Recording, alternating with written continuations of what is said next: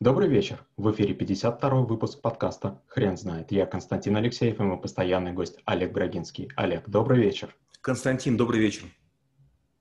Хрен знает, что такое корпоративная культура, но мы попробуем разобраться. Олег, скажите, почему это нужно изучать как навык?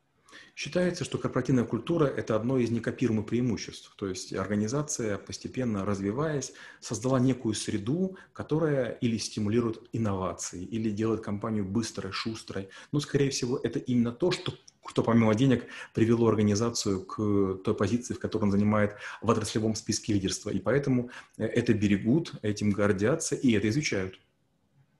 А в какой момент нужно думать о корпоративной культуре? Тот момент, когда вы вдруг начинаете чувствовать, что вас обходят конкуренты.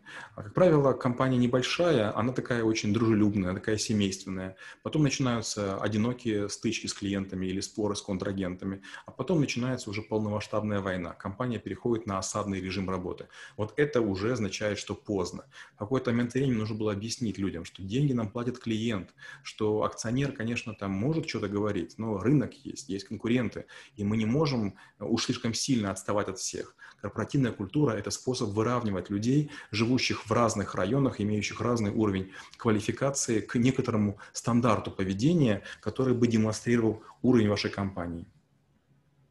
Какие составляющие входят в корпоративную культуру?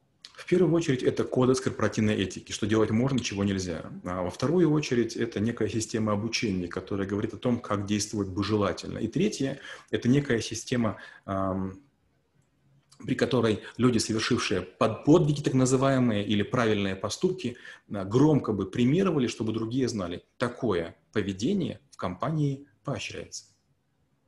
Каких ошибок стоит избегать при составлении корпоративной культуры? Иногда корпоративная культура тяготеет к секте. Некая закрытость, некие ритуалы, гимны, танцы, пляски, э, форма и так далее. Это не культура корпоративная. Хорошая корпоративная культура преследует три цели. Первое Честный обмен информацией.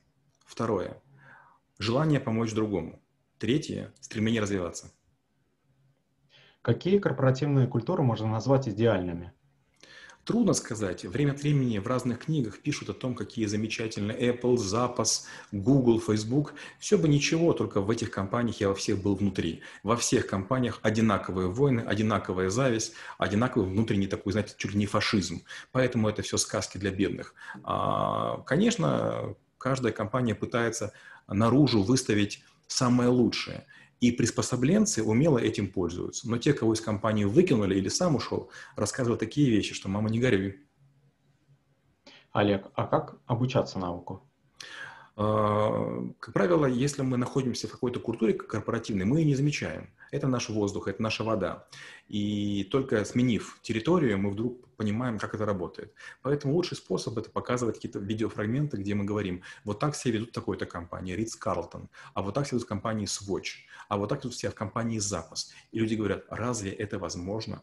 Да, это возможно. Какие существуют стадии внедрения корпоративной культуры? Первая стадия проектирования – это когда мы задумываемся о том, какое может быть. Вторая стадия медленного внедрения, при которой мы начинаем как бы, людей поощрять делать некоторые вещи. Третья стадия, когда мы убираем стимулы, то есть мы это делаем стартом де-факто. То есть пионеров уже поощрили, остальных вроде как некогда. И потом бесконечная стадия коррекции. Проверили, исправили, проверили, исправили. А какая корпоративная культура у вас в компании, в бюро Брагинского? У нас нет такой особой культуры. Мы много наигрались в разные периоды, в разные культуры. Я там и психологией увлекался, другими всякими вещами.